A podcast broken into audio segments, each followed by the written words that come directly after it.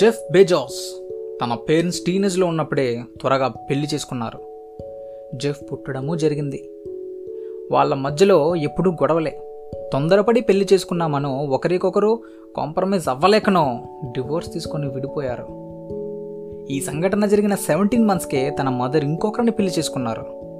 And తన కొత్త husband Jeff బెజోస్ని adapt చేసుకొని బాగా చూసుకునేవారు. అడిగినవన్నీ కొనిచ్చేవారు. సో జెఫ్ తన చిన్నప్పుడు బొమ్మలతోనే ఎక్కువగా ఆడుకునేవాడు. ఆడుకున్న తర్వాత ఆ బొమ్మలు ఎక్కడి నుంచి తీసుకొచ్చాడో అక్కడే పెట్టేసేవాడు డిసిప్లైన్డ్గా. ఆడుకునే బొమ్మల్ని డిస్మాంటిల్ చేసి మళ్ళీ అసెంబుల్ చేయడం ఎంతో ఇష్టంగా భావించేవాడు. మనలో కూడా చాలామంది అంతే కదా? బొమ్మలు విడదీసి ఎతికించడంలో అదో రకమైన సాటిస్ఫాక్షన్. సో జెఫ్ తన సమ్మర్ హాలిడేస్లో అమ్మమ్మ వాళ్ళ ఇంట్లోనే ఎక్కువగా గడిపేవాడు. తాతయ్య వాళ్ళతో కలిసి ఫామ్లో విండ్ మిల్స్ ఫిక్స్ చేసేవాడు. పశువులకి ఆహారం వేసేవాడు. ఇలా చాలా పనులే చేసేవాడు. Basically workaholic. అలా హై స్కూల్ చదువుతుండగానే మెక్డానల్డ్స్లో కూడా పనిచేశాడు. జెఫ్ ఇక్కడ వర్క్ చేయడం ఒక మంచి ఆపర్చునిటీగా ఫీల్ అయ్యాడు.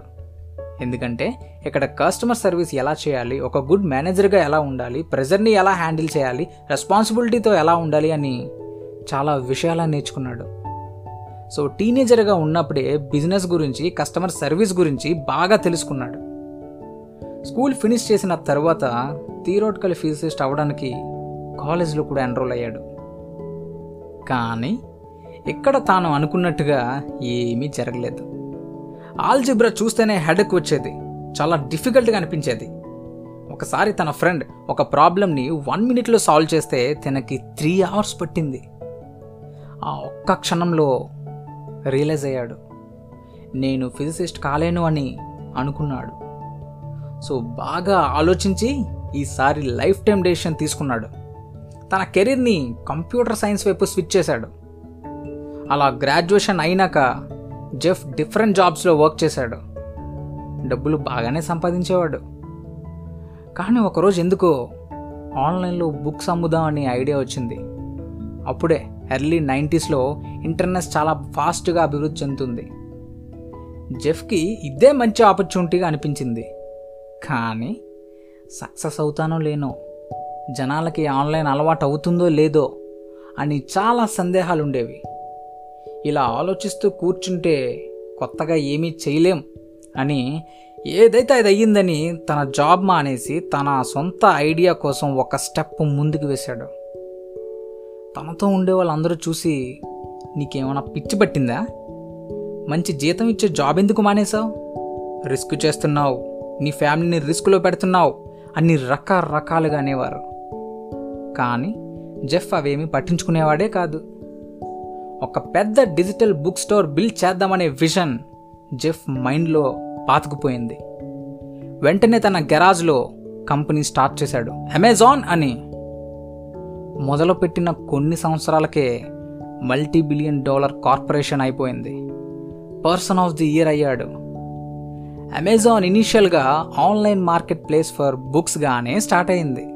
కానీ తరువాత ఎలా ఎక్స్పెండ్ అయ్యిందంటే మనకి ఏం కావాలన్నా ఇందులోనే కొనుక్కునేటట్టుగా మారిపోయింది. ఇలానే జనాల్ని ఇంప్రెస్ చేసింది ఒక ట్రస్ట్ క్రియేట్ చేసింది. జెఫ్ పేజోస్ని అఫీషియల్గా రిచెస్ట్ పర్సన్ ఇన్ ది వరల్డ్గా మార్చేసింది.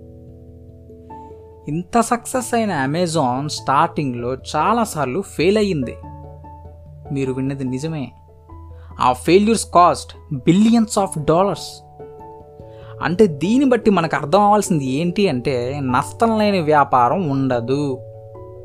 ఫెయిల్యూర్ లేని ఇన్నోవేషన్ పాసిబుల్ కాదు. ఈ రోజుల్లో చాలామంది బిజినెస్ చేద్దాం అనుకునే వాళ్ళలో లాస్ లేకుండా ప్రాఫిట్ వచ్చేయాలి అనే ఇంటెన్షన్తోనే ఉంటున్నారు. బాసు పెళ్ళి కాకుండా పిల్లల్ని లాస్ లేకుండా బిజినెస్ని ఎక్స్పెక్ట్ చేయకూడదు. జెఫ్ బేజర్ స్టోరీ మనకి ఏం నేర్పింది అంటే మనకి సూట్ అయ్యే కెరీర్ పాత్ని సెట్ చేసుకోవాలి అని. దొరికిన ఆపర్చునిటీని వదులుకోకూడదు అని. ఆపర్చునిటీస్ కోసం ఎదురు చూడకూడదు అని. కొత్త ఐడియాస్ తీసుకొచ్చాక వెంటనే జనాలు నమ్మరు. అలాగని డీమోటివేట్ అవ్వకూడదు. ఐడియాస్ చాలామందికే ఉంటాయి కానీ దాన్ని ఎగ్జిక్యూట్ చేసే సత్తా కొంతమందిలోనే ఉంటుంది. ఆ రోజు ఆన్లైన్ బుక్ స్టోర్ అనే ఐడియా జెఫ్ తన మైండ్లోనే దాచుకొని ఉంటే ఈరోజు మనం ఆయన గురించి మాట్లాడుకోవాల్సిన అవసరమే లేదు.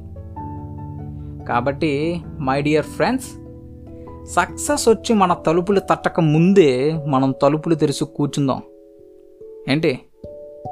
జై హింద్. మళ్ళీ ఒక మంచి ఇన్స్పైరింగ్ స్టోరీతో మీ ముందుంటా. అంతవరకు సెలవు మరి.